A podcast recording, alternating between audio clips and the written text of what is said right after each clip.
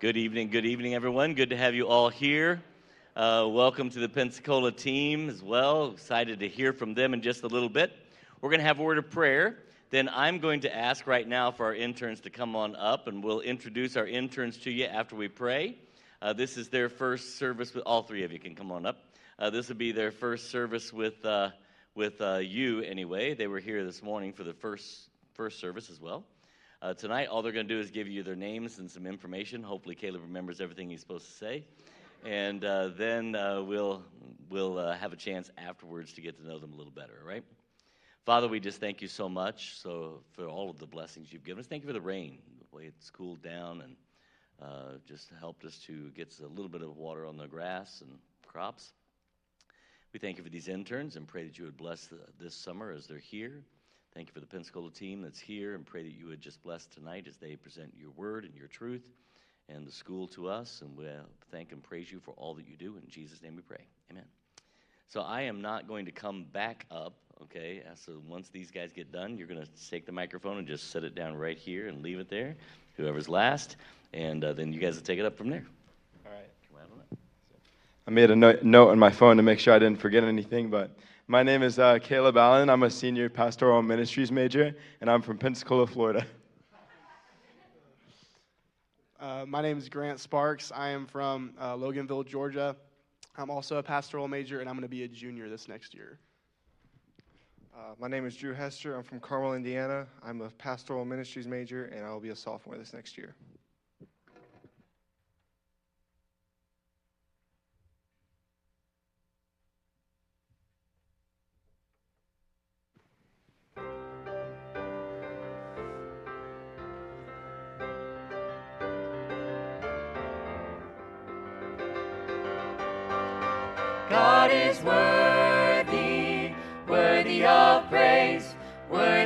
Of glory, so I'll bless his name and his mercies are new every day. With all of my heart, soul, and strength, I will say, God is worthy, worthy of praise.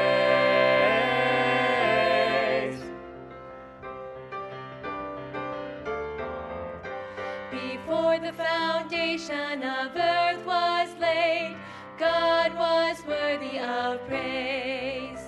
When he spoke the word and the world was framed, God was worthy of praise.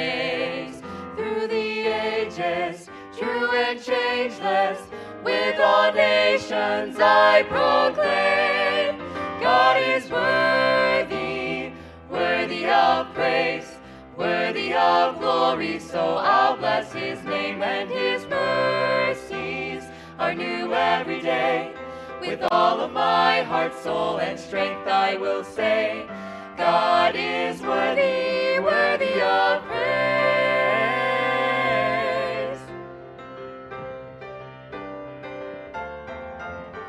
When Calvary's blood made atonement for sin, God was worthy of praise.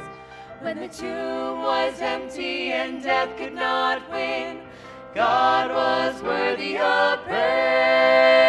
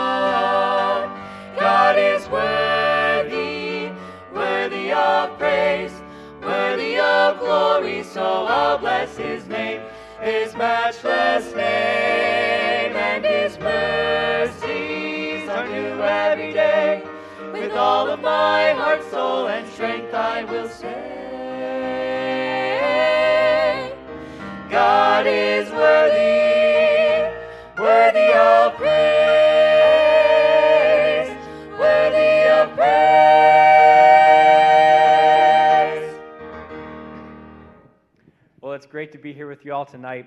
And, Pastor, we, we appreciate you opening up the pulpit for Brother Willingham and for us to come and sing. The main focus of our songs tonight are going to be about how powerful and great our God is. But before we get back to singing, we're just going to take a few moments and introduce ourselves. My name is Ethan Jessup. I'm from Cincinnati, Ohio. I'm a junior studying criminal justice in hopes of being a conservation officer. I'm from the beautiful hills of West Virginia. My name is Olivia McCutcheon, and I'm a junior nursing major hoping to be a cardiac nurse. I'm a sophomore pastoral ministries major, and I am from Flowery Branch, Georgia, and my name is Lee McDaniel. And Lord willing, one day I hope to become a pastor and then go into evangelism after that. I'm a senior studying music education in hopes of one day being a music teacher at a Christian school. I am from Mount Airy, Maryland, and my name is Emily Wright. I'm from San Diego, California. My name is Bella Dayrit, and I'm going into my first year of nursing, and I would love to be a labor and delivery nurse. This next song is an a cappella about God's goodness and His holiness. We hope you'll worship with us as we sing.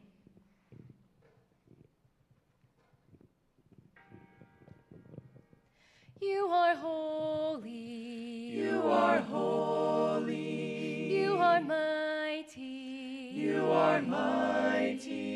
You are worthy. You are worthy, worthy of praise.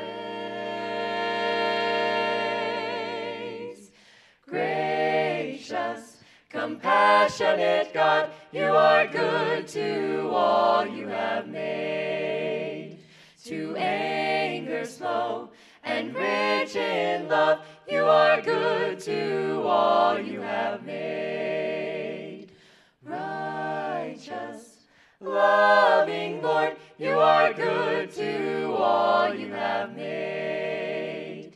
Faithful to your promises, you are good to all you have made. You open up your hands and satisfy every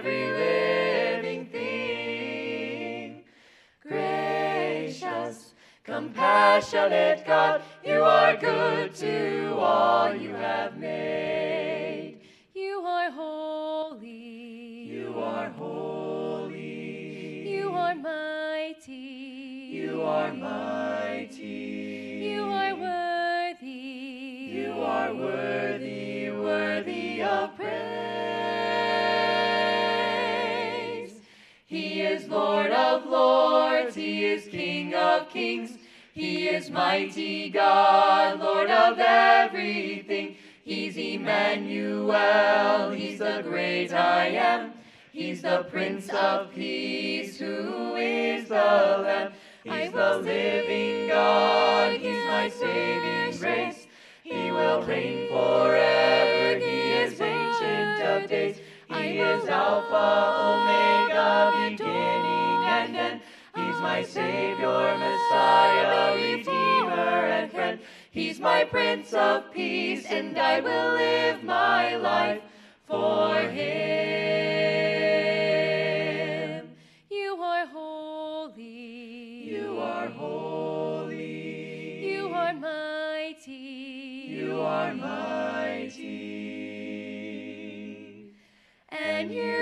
Good to all you have made.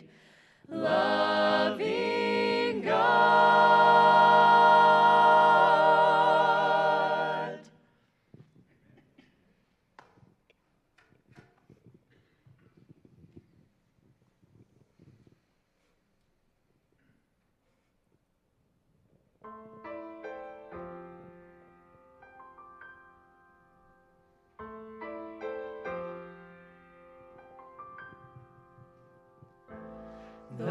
the earth be removed and the mountains carried away, the waters roar and cause the hills to shake.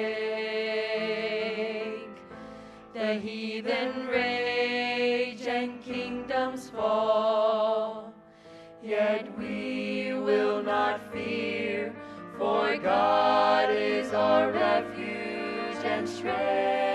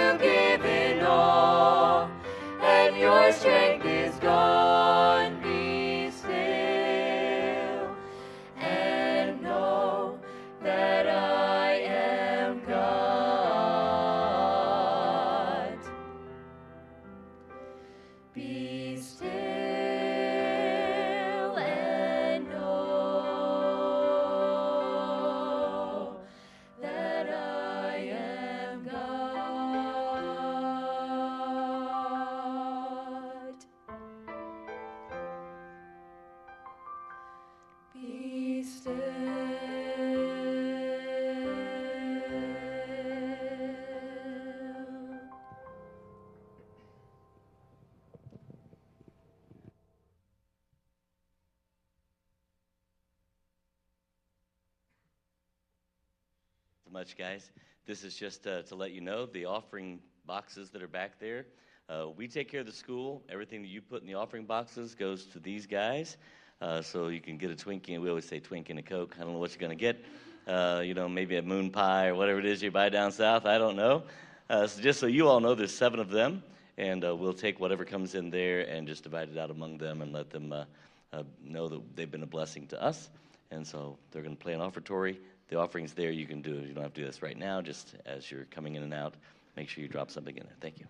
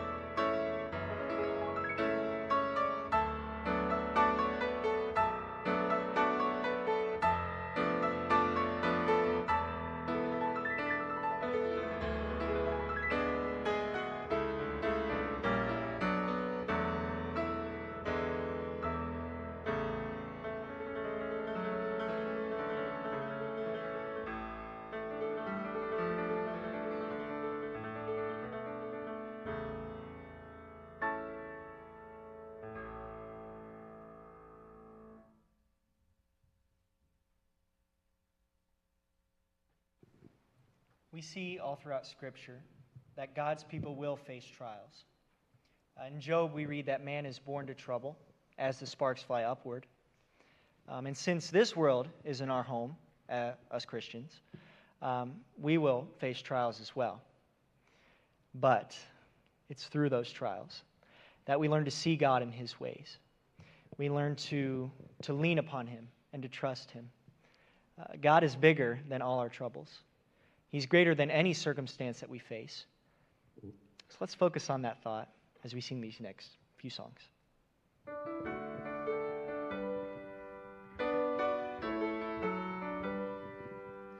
When it seems it can't be done, I know God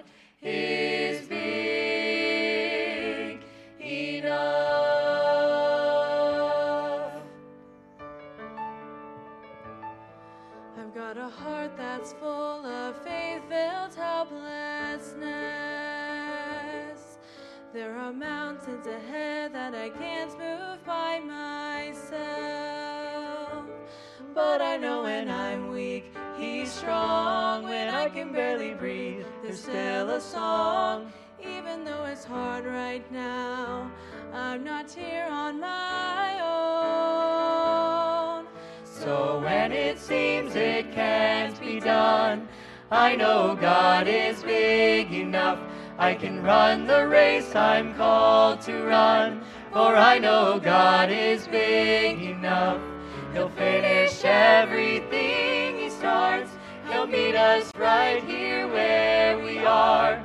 I can feel faith rising up. I know God is big enough.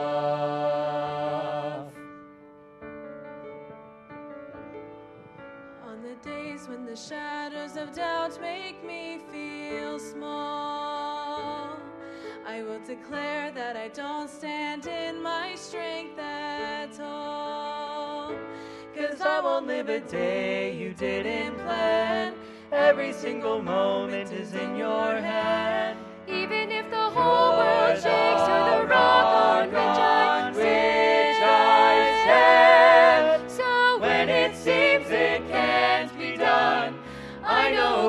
God is big enough. I can run the race I'm called to run, for I know God is big enough. He'll finish everything He starts. He'll meet us right here where we are. I can feel faith rising up. I know God is big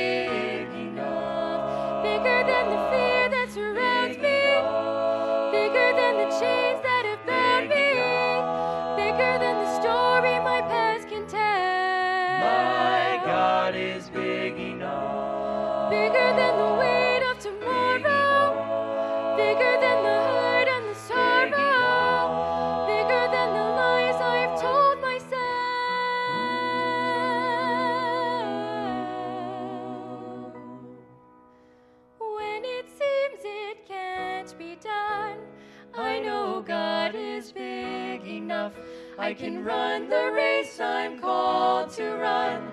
For I know God is big enough. He'll finish everything He starts.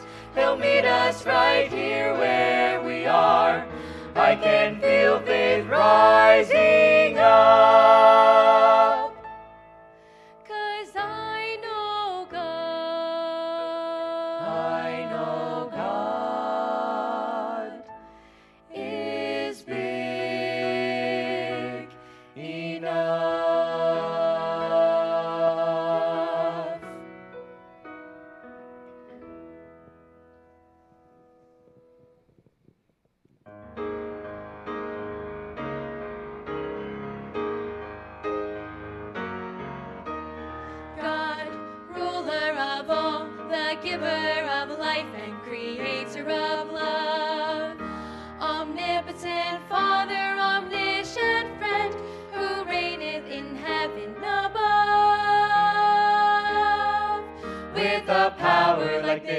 What can I hope to gain from a sinful man's applause?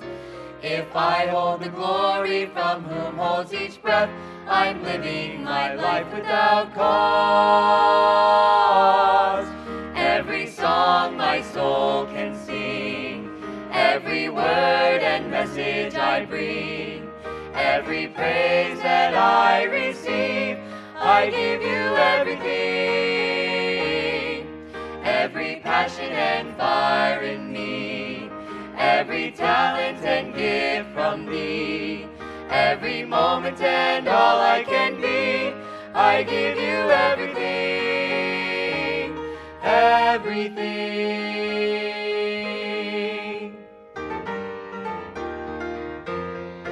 Every song my soul can sing, every word and message I bring, every praise that I receive, I give you everything. Every passion, and fire in me, every talent and gift from thee, every moment and all I can be, I give you everything.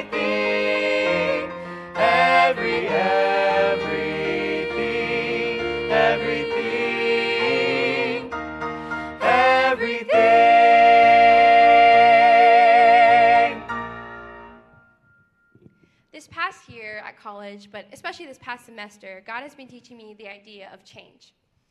And for me, it's hard to grow through change. If any of you all would be going through change, or maybe you're going to be going through one, you know that it's hard to grow through it. It's hard to see it as a positive from God. But I looked up a verse in the Bible, and I'm sure you guys know, know it as well 2 Peter 3, verse 18. And that first part says, But grow in grace and in the knowledge of our Lord and Savior, Jesus Christ. And ever since I read that verse, I knew.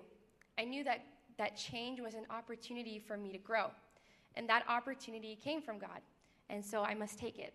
So if any of you all may be going through some change or you know some change is coming up, I encourage you all to grow through it and not be content with where you are.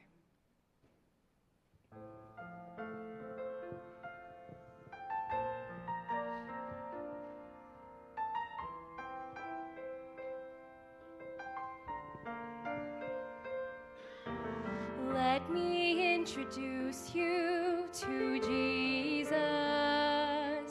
He longs to be your Savior and Lord.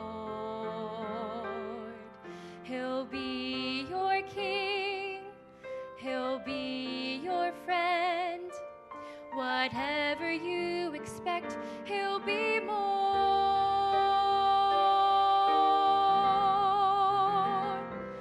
He's the shout that calls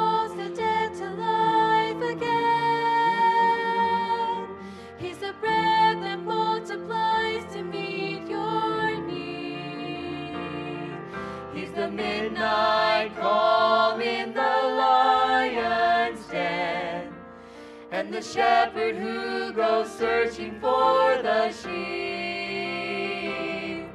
He's the hand that reaches out to rescue you when the waves are growing hard. And he's the fourth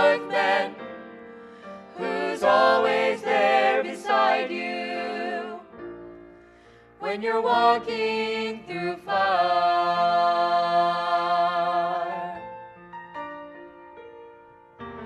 Every life will have its share of trouble, but oh, that's when you'll find him so close. And if you fall, he will carry you. Cause every time you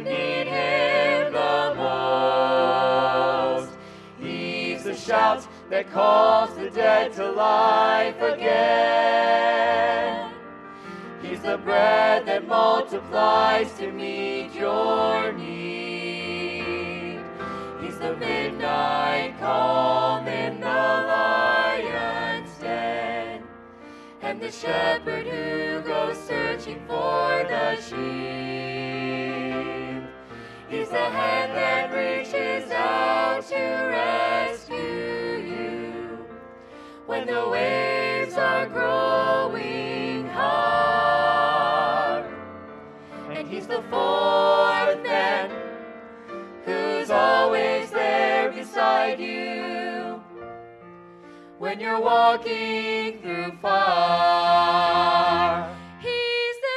He's cry that causes walls to fall. He's the song that rises from a prison cell. He's the love and grace that would bear your cross. And the story of redemption that you tell. Every time you offer up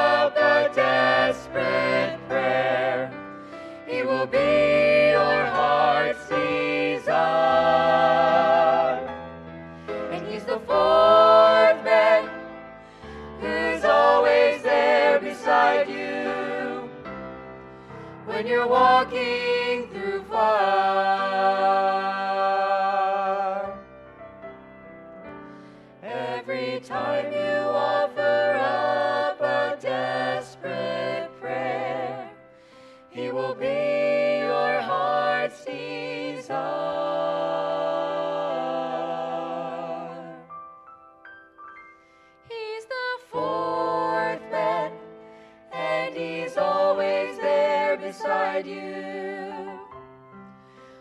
Walking through fire.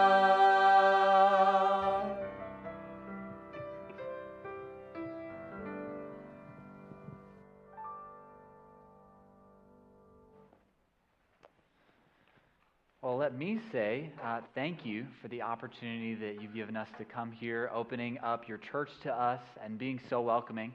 Um, oh, let me set this in the stand, actually. We hope that as a team that our, our singers have been able to encourage you through song, but more importantly, we just want to encourage you through meeting you, through um, getting to know you if we can. Um, I'll make sure that our team is out at the table we have in the lobby, and if you'd like to afterwards, come by uh, shake their hand and introduce yourself. We want to get to know you. We want to be able to um, be a help to you in any way that we can. Some of you may be familiar with where we come from, Pensacola Christian College. If you're not familiar with Pensacola Christian College, then let me just briefly share who we are.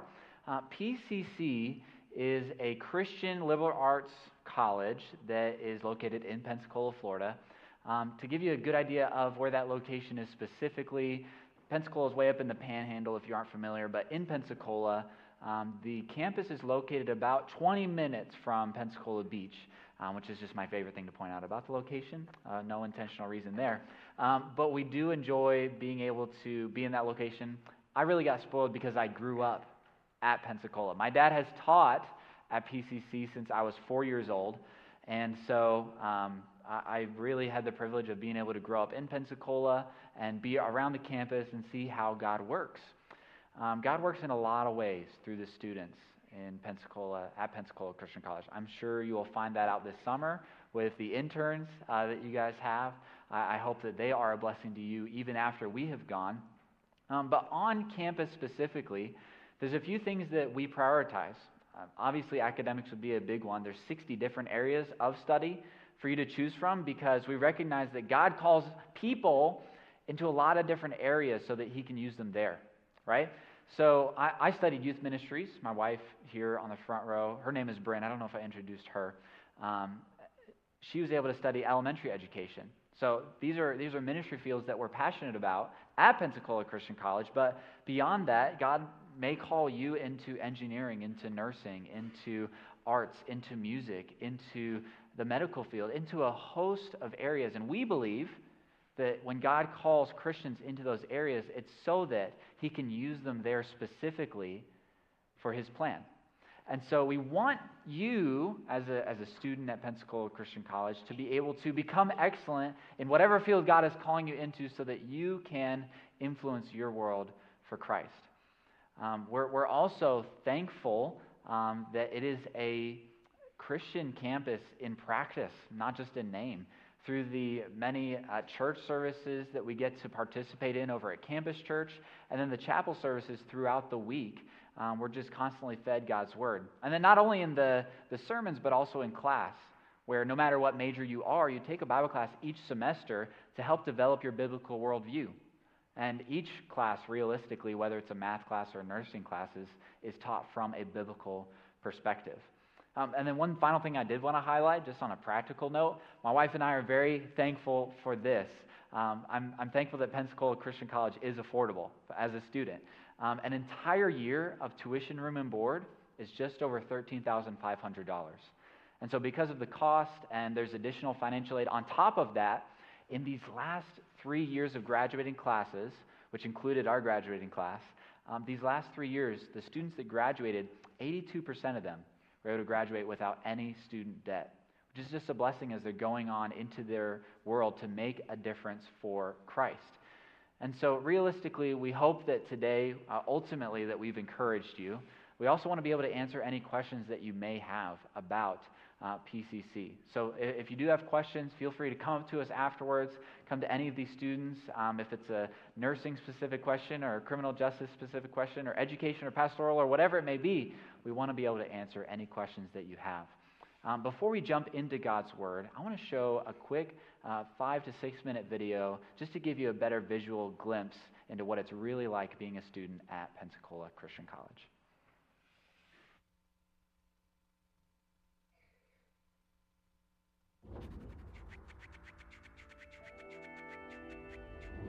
You only have one life. What are you going to do with it? How are you going to influence your world for Christ? This is a place where you can be empowered to fulfill God's calling and pursue your passion. Working as a physical therapist, it is a ministry all its own to just build a relationship with the people. I mean, that's my ultimate goal is I want to help people get better. I want to go to law school, get into a cybersecurity program. That way I can incorporate both um, programming and law, protecting companies from cybercrime. I love being around people and I love learning about people. I knew that with nursing, it wasn't just about helping people physically, like it was helping them spiritually too. That's what's important in life. As I began to pray more, God, I have a huge decision to make. Where am I going to go to school? I only have one life. What do you want me to do with it? And He began to show me that what I enjoy doing can be used for His honor and for His glory. God led me to Pensacola Christian College to pursue my passion for finance through a biblical perspective. I had told my pastor before coming here, I was like, ah, you know, I don't really like school, but I know I need to go for nursing. So I'm going to go and I'll have to study really hard. And I just didn't really look forward to it. But now, like on my third year, learning is so much fun. And I didn't feel like that freshman year. I'll look back and I'll be like, man, I remember I used to struggle with that. And then maybe a freshman looks at what I'm doing and they're like, what are you even looking at? I'm like, this is easy stuff. Incrementally, we're ready to do more, we're ready to face more, and to say, this may not be the easiest thing I've ever done, but it's the most rewarding thing I've ever done. Last summer, I did an internship in Germany in a genetics lab, and I was able to use the techniques and tools I had learned in the labs here over there, and it made so much more sense because I already knew what I was doing and why I was doing it. I think teaching is communicating facts, but I think the bottom line for me with teaching is connecting the material so the students not only know it, but appreciate it and also know how to use it. My teaching isn't about me, it's about where God is taking each individual student down the road. We have great faculty, and they honestly inspire me. Um, seeing all of these faculty members who have doctorates, you can definitely see what they've learned reflected through what they teach. They'll constantly tell you, if you need something, come talk to me. Um, I've had teachers um, other places, and they'll say that, but if you go up to them, they don't really want to give you the time or try to respond. And here, it's it's just totally different. You can just have a really good teacher-student relationship. The faculty are saying it's going to take hard work and dedication to be the best at whatever you're doing for God's glory. That philosophy will always work. Sometimes they'll ask us, What verse do you think would apply to this? How a verse would relate to a situation. Biblical worldview is seeing all of my life through what God has shown us in Scripture. And that's one of the reasons why I chose PCC in the first place, is to have faculty that love God to help me further my spiritual walk with Christ. If my goal is to be in the will of God, it helps so much to know that um, my teacher has that same goal. Everything that I see here is Christ centered. Their main purpose is we want you to see more of Jesus Christ. That is what I see in PCC. Why is PCC here? It's to change lives and make them more like Christ. I hope that I can just have a little part of molding and shaping them like the Lord Jesus Christ. They want students to come out of PCC and to make an influence and an impact on the world. I think their goal really is to change the world, and they do it one student at a time. As president of PCC, I want you to know that we're committed to providing an excellent liberal arts education that's built upon the foundation and truths of God's Word. We won't compromise on biblical principles, and our purpose is to equip you for whatever it is God's called you to do.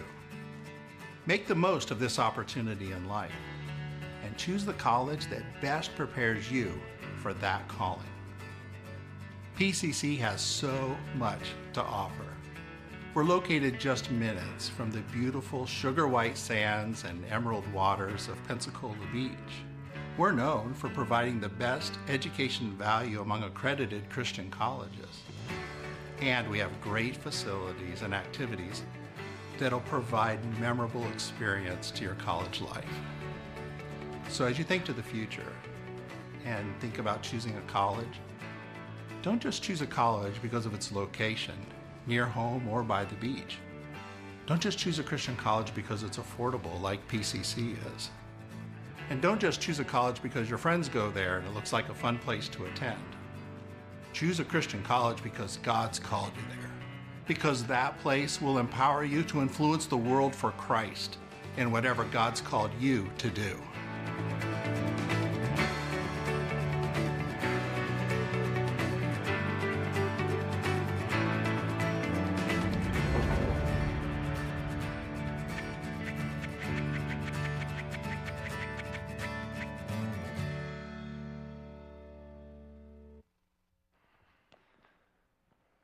Open up our Bibles, feel free to turn to Romans chapter 12.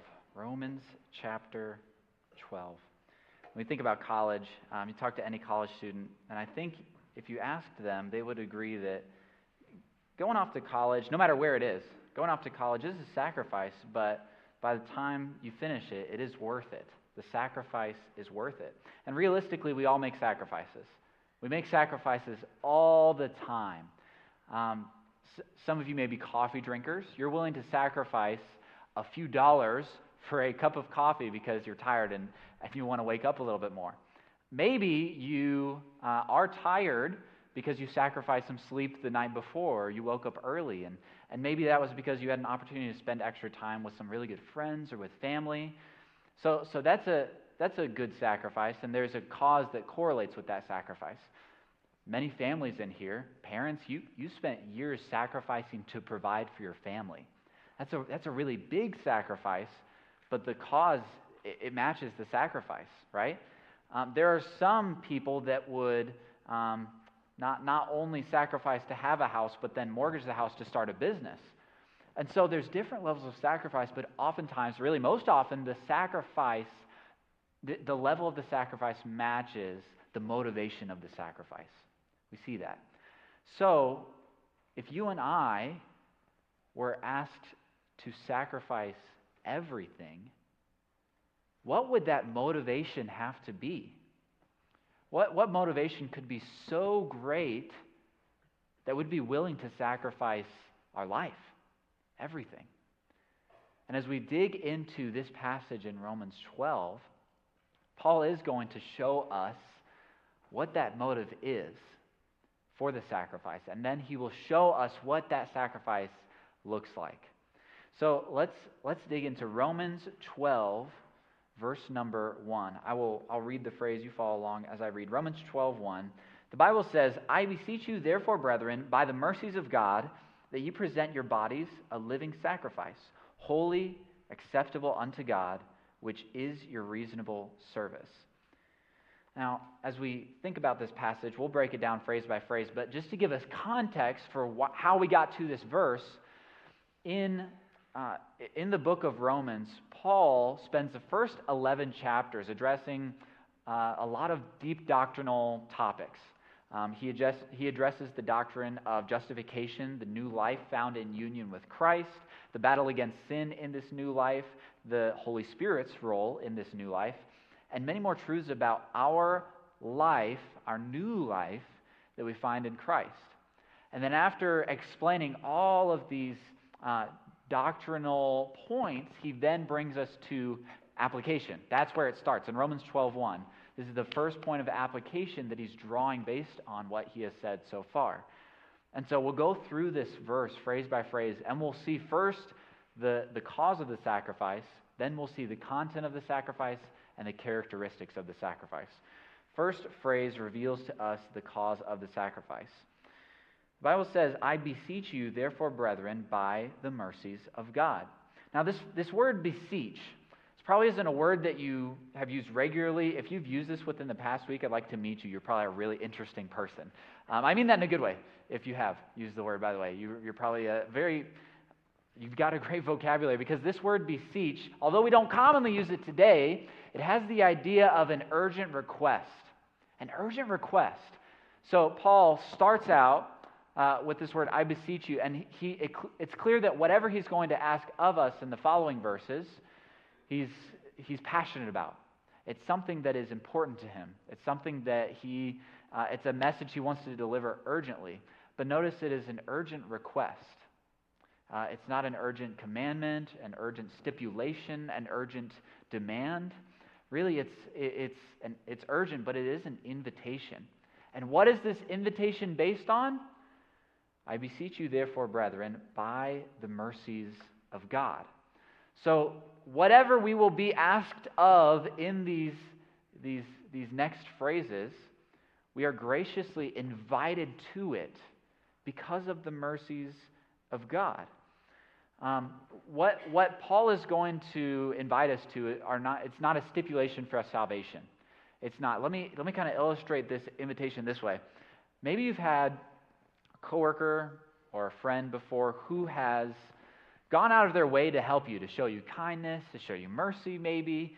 Um, and they maybe they help you with a project at home, or they cover a work work shift for you, whatever it may be. And then when you're able to return or you finish the home project, they come to you and they say, "Hey, you owe me one." And, and you thought at first, you know, they're saying it in good humor. It's like, "Yeah, I owe you one." But then the next week they come back and they say, "Hey, you still owe me for that work shift that I covered." Remember that? And then week after week after week, they remind you about how much you owe them for the kindness that they showed you. And you thought they were doing it out of the goodness of their heart. But no, they just wanted to get leverage over you so that when they needed something, they knew they could come to you and, and guilt trip you into it, right? And, and, when someone does that to us, it, it's, it's, it's, it makes us uncomfortable. It's almost unnatural. It's, it's like when you show someone kindness, it's not natural for you to hold that over them. And God's gift of salvation is, is very similar. When God brings up his mercies in this passage, there, there is no demand. Uh, when we're saved, God doesn't set up a lifetime payment plan for us to be able to pay back our salvation. In fact, if we try to add works to God's grace, it's, the, the scriptures are clear that, that that is not the path for salvation. We cannot add works to God's grace. When Paul was refuting this idea of adding works to grace, in Galatians 2.21, um, he wrote, I do not frustrate the grace of God, for if righteousness come by the law, then Christ is dead in vain. There, there is no payment good enough to give God return for his mercies. But when, when we think about this, think about that friend. Maybe they did help you, and then they came to you and they said, Hey, don't worry about it. It's taken care of. This one's on me. It, it's all good. Don't, don't worry about it. They just showed you kindness and didn't expect necessarily any payment in return. First off, that brings joy to our hearts. It's like, wow, that's, that's really kind of that person to do. And then I would take it a step further to say, then, instead of being guilt tripped into showing them kindness, we now are seeking out ways out of the abundance in our heart to show them love in return. See the, the difference between the, the guilt trip and, and the gracious invitation? Oftentimes, the truth is, man's religion, when you look at the religions, uh, the false religions of this world, More often than not, they use guilt to motivate a person. But God's path is different. It's a path of grace. And when we truly get a good view of the mercies of God, it will motivate us to respond. Okay, when we think about God's mercies, um, Paul, who God used to write the book of Romans, Paul had a good personal understanding of the mercies of God. We think about Paul's past life, persecuting Christians, chasing down the, the church, doing everything in his power to stop the work of God here on earth. But then, because of the mercies of God in his life, his life was changed. Everything about Paul was changed. His, his daily desires were focused around glorifying God. His message completely changed, consumed with the mercies of God. Several chapters earlier in the book of Romans, in Romans 5 8, Paul wrote, But God commendeth his love toward us, in that while we are yet sinners, Christ died for us, putting God's mercy on display. Later in his letter to the Ephesians, in Ephesians 2 4 and 5, Paul wrote, But God, who is rich in mercy, for his great love wherein he loved us, even when we were dead in sin, hath quickened us together with Christ. So you can see here, because of the mercies of God, everything about Paul's mission has changed. And his number one desire is to glorify his merciful Savior and draw other men to the same mercy.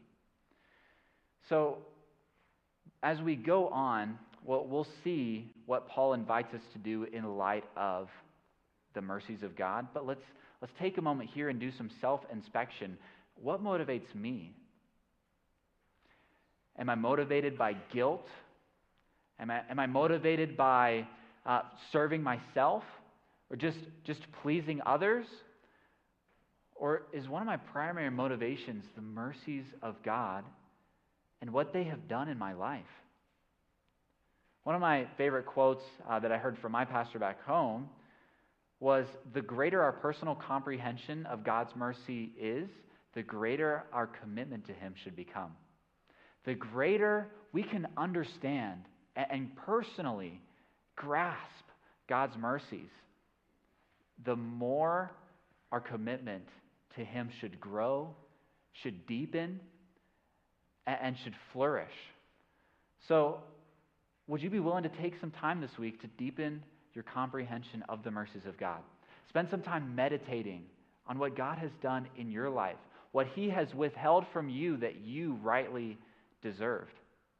You know, there may be some in here that your comprehension of God's mercy isn't able to deepen because you've not yet had a personal encounter with the mercies of God through accepting His free gift of salvation.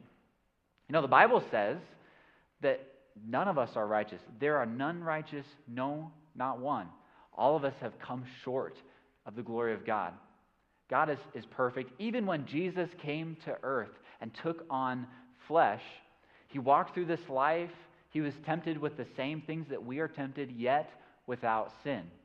He lived a perfect life and then died on the cross for your sins, for my sins, and for the sins of the whole world.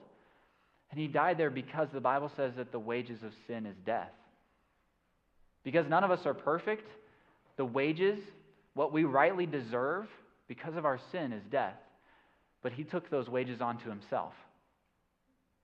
He decided to pay that penalty on our behalf.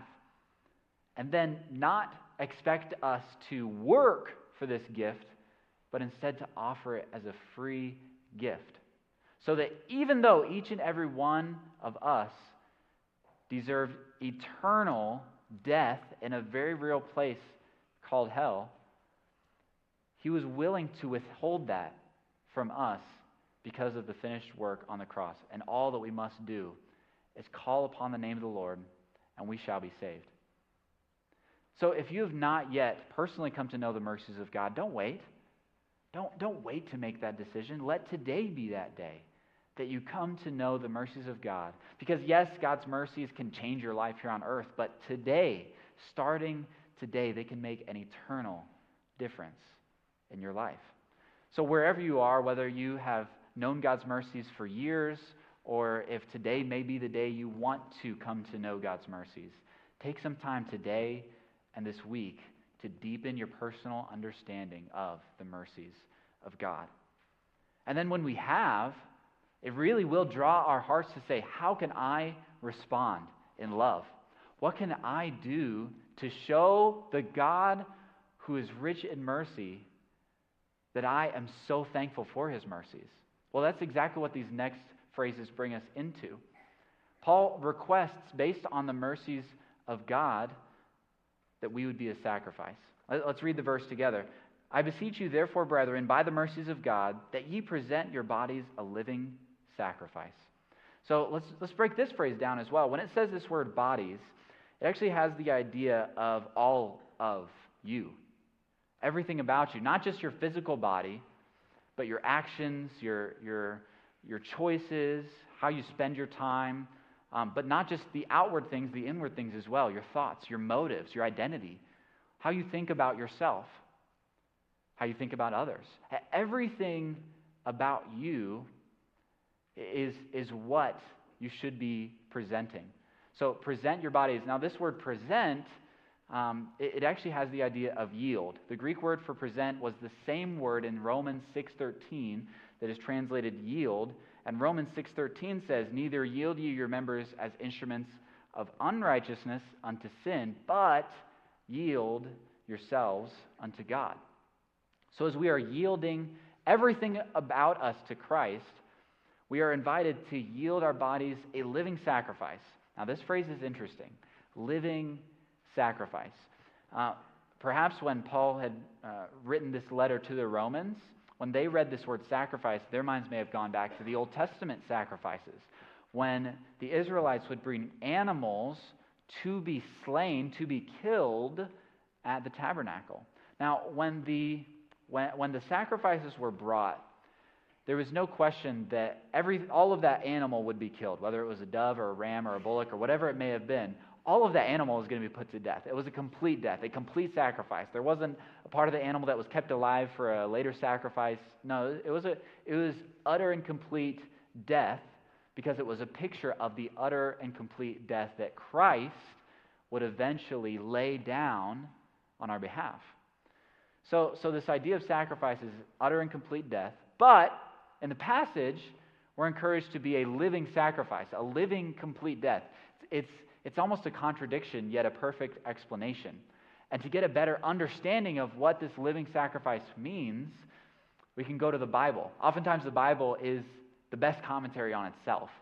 And in Galatians 2, verse 20, God inspires Paul to give a, a really good explanation of what it means to be a living sacrifice. Galatians 2:20 says, "I am crucified with Christ. Nevertheless I live, yet not I, but Christ liveth in me. And the life which I now live in the flesh, I live by the faith of the Son of God who loved me and gave himself for me." So when we look at what it means to be a living sacrifice in Galatians 2:20, the, the idea is when I come under the salvation of Christ, I am crucified with Christ. The old man, my sin, everything that is spiritually dead in me, it was, it was nailed to the cross with Jesus, and it's crucified. It's dead. So I am crucified with Christ. Nevertheless, I live. We're here, we're walking around, uh, we have living bodies. We understand this. So then, I'm crucified with Christ. Nevertheless, I live. Yet, not I, but Christ liveth in me. This is, this is walking in the Spirit. This is uh, what we see in Ephesians, where the scripture encourages us to put off the old man, which is corrupt according to deceitful lusts, and then be renewed in the spirit of our mind, and then put on the new man. It, it is this, this daily process of growing in Christ. And that's because when we do come under salvation, when we are crucified with Christ, we are saved from the penalty of sin, and nothing can change that. But we won't be saved from the presence of sin until we get into heaven, where there is no sin. So while we're here on earth, even though the penalty is paid, sin is still present. The flesh still battles against the spirit. The devil and, and his demons don't want us don't want to see us living for Christ. So while we're here on earth, we have to choose to be a living sacrifice. We could sum it up with this complete surrender. Complete surrender. A- anything you want me to do, Lord, I'll do it. Anywhere you want me to go, anything you want me to stop doing, I'm willing to say no to that. I'm willing to stop serving myself so that I may glorify my merciful Savior. You, you have every area of my life. Maybe you find yourself doing this. I know sometimes I find myself doing this, categorizing my life into things that I give to God and things that I can manage for myself. My Sunday mornings, my Sunday evenings, uh, my, my personal time in the morning with God, I give that to God. But man, do I give him my free time? Do I spend my free time glorifying my Savior? Um, when the, the conversation come up, comes up about the annoying friend, the annoying neighbor, whatever it may be, does, does, does God have my surrender in those moments? When I'm in the living room watching TV, when I'm spending time on my phone, that does God have everything about me? Like we talked about, present your bodies, everything about you. It, it, it must be complete surrender. And again, this is, this is if you're willing to accept the invitation. You, you can be saved and, and choose not to be a living sacrifice, but when we consider the mercies of God, how can we respond in love? And it is through being a living sacrifice. Now, now, you may desire to be a sacrifice. You may say, you know what, I'm committed. I want to accept that invitation. I want to be a living sacrifice. How do I know if, if I'm doing it right? How do I know if I am truly surrendered to Christ? Well, in the next phrase, we see the characteristics of the sacrifice. So I'll start at the beginning of the verse and go through Romans 12:1. I beseech you, therefore, brethren, by the mercies of God, that you present your bodies a living sacrifice, holy, acceptable unto God. So Paul makes it clear here in this phrase that as we surrender ourselves to God, as we say, Lord, I want to be a living sacrifice, our lives will begin to take on these qualities. This, this, this quality of holiness. Our choices will begin to become holy choices that are acceptable to God. Hey, if you and I are going to say, I, God, you can use me for anything you want to, I, I surrender, uh, use me however you want to use me, I'm willing, then we need to be ready to be used. We need to be fit vessels for service. Now, I don't want to confuse our acceptability when it says holy acceptable unto God. We understand that the only reason when, whenever uh, the Lord comes uh, that we stand before God, the only reason we can stand before God and be acceptable is because of Jesus' finished work on the cross and, and his righteousness imputed on us. But when we are surrendered and we want to say, Lord, use me however you want to use me, then we need to be fit vessels for service. Let me, let me illustrate it this way. It's a silly illustration, but I think it illustrates it well. How many of you have a dishwasher at home? Dishwasher at home. Okay, maybe it is the kids and a washcloth. I don't know. When I was growing up, we had an electric dishwasher. You had to load the dishwasher, unload the dishwasher, put the dishes in the, in the cupboard. You understand that? It was my job to unload the dishwasher. I think my parents wanted me to do it in the morning. Did it happen every single morning when it was supposed to happen? Yes, every time. Um, so one day, I was looking to get a snack I'm, I'm a huge snacker. I love snacks. And one of my favorite snacks is cereal. Any of you guys really enjoy cereal? Okay, it is, it's, it's wonderful. Now, for me personally, I like a lot of cereals, but one of my favorites is uh, uh, Fruity Pebbles. Except it's actually Fruity Dino Bites because it's the Walmart brand, because you can get the, the three gallon bag of that. You know what I'm talking about? So my parents would bring home this giant bag of Fruity Dino Bites, two gallons of milk, because me and my brother and my dad, we all like cereal. So one day, it's, it's probably late into the evening, I'm looking for a snack. I got the cereal out, I got the milk out. Someone forgot to unload the dishwasher. I don't know. I don't know who. So I go to the dishwasher and I go to get a bowl.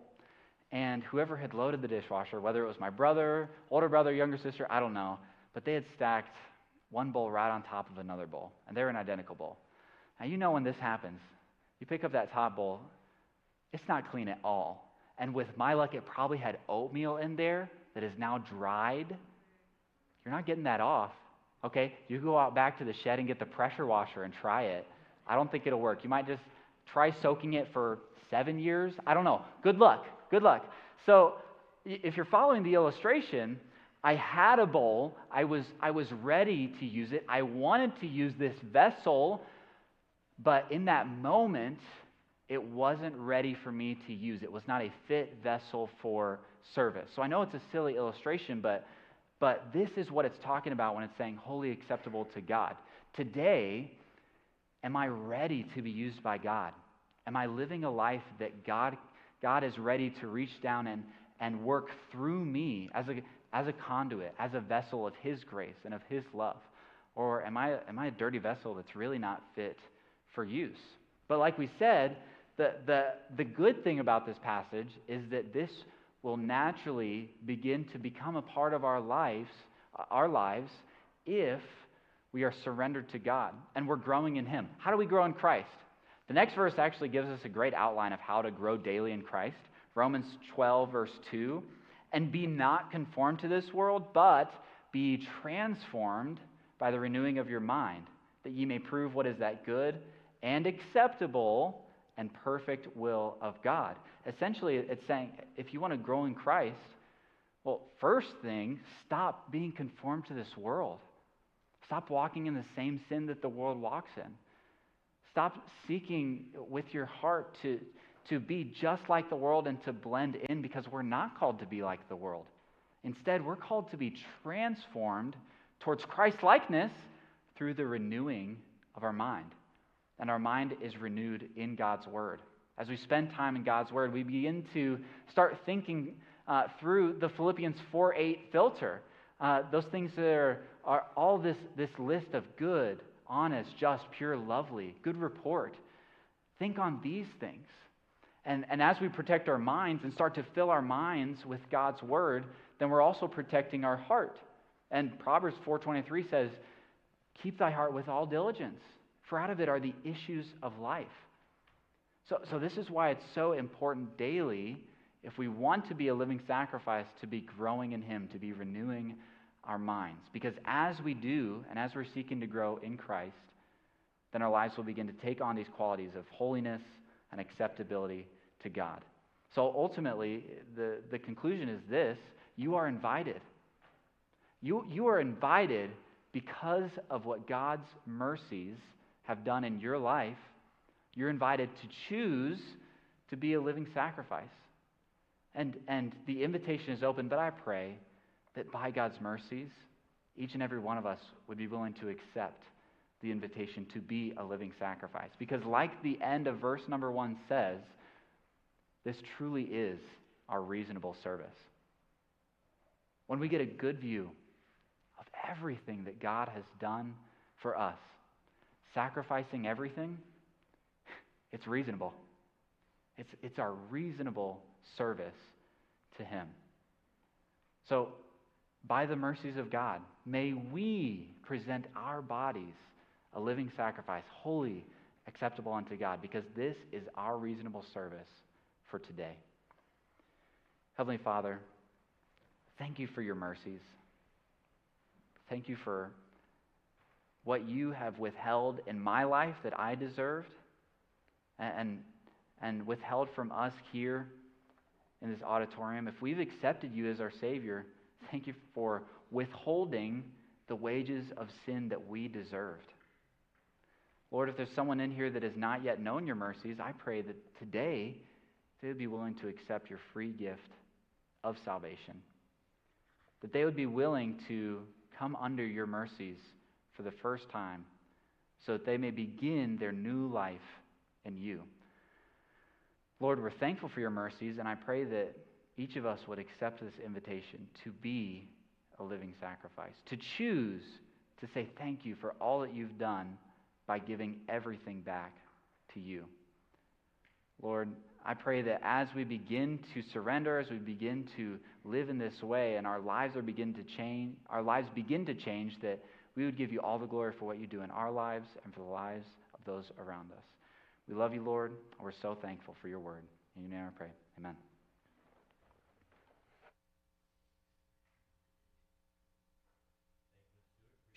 What a blessing it has been to have the school here. So uh, we're going to stand. We're going to let you be dismissed. We're going to think you, uh, encourage you to think through. Have you given your life a living sacrifice? Uh, maybe teenagers, you need to take a good hard look at the school and uh, see if that would be God, where God would have you to go. Uh, begin to pray about it. Don't just make a decision without prayer, but pray about it. That would be great.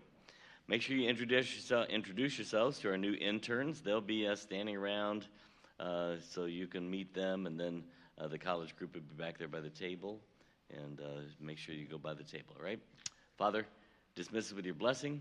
Thank you for the wonderful message. Thank you for the wonderful music that we've heard tonight, and just ask that you continue to bless our hearts through it. We'll praise you in Jesus' name. Amen. Lord bless you, keep you, make his face shine upon you, give you peace. You are dismissed. God bless.